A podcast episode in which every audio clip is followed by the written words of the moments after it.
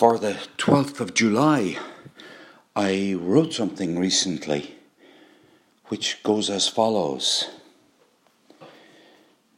It's called Battle Cry. I'm a flag bearing woman. I'm waving all the time. I'm a flag waving human. You better stay on the line. Each time a star bearing woman wore her stripes and gave a damn before the sun settles down, before my face starts to frown. Because I'm living in a magic world, because I'm walking in a dreamscape, because the truth is flying free, because the news repeats my plea, because the truth is flying free. I'm a flag bearing woman, I'm a flag waving human, you better stay on the line. It's time for stars and stripes, memories of stars and stripes, stripes and stars forever, stars and stripes forever.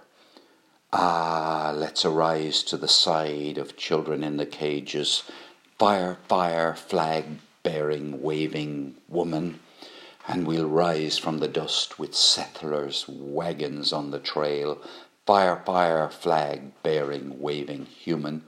Ah, we'll tear down that dark wall.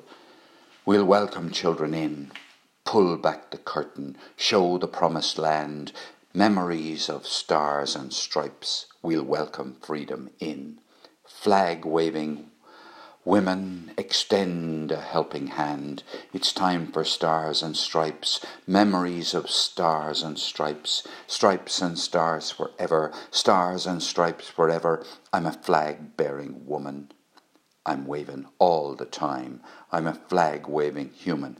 You better stay on the line. And I got a reply from Jenny, which I really, really want, which is the reason I'm reading this piece of writing again.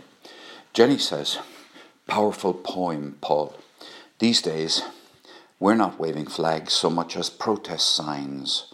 Our stars are women and men at council meetings and fundraisers. Our stripes are their signatures on petitions and letters to the editor.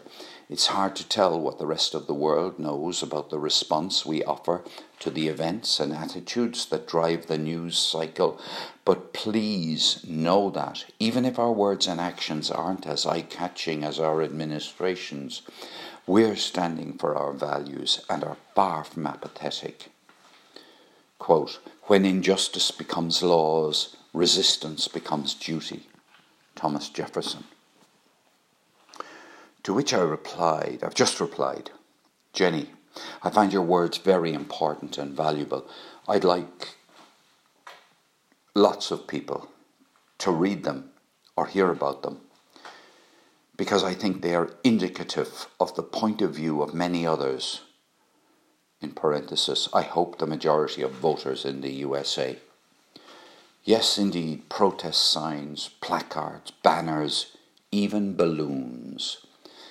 I love your stars and your stripes. As for your words, please know that even if our words and actions aren't as eye catching as our administrations, we are standing for our values and are far from apathetic. May the force be with you and with all your friends.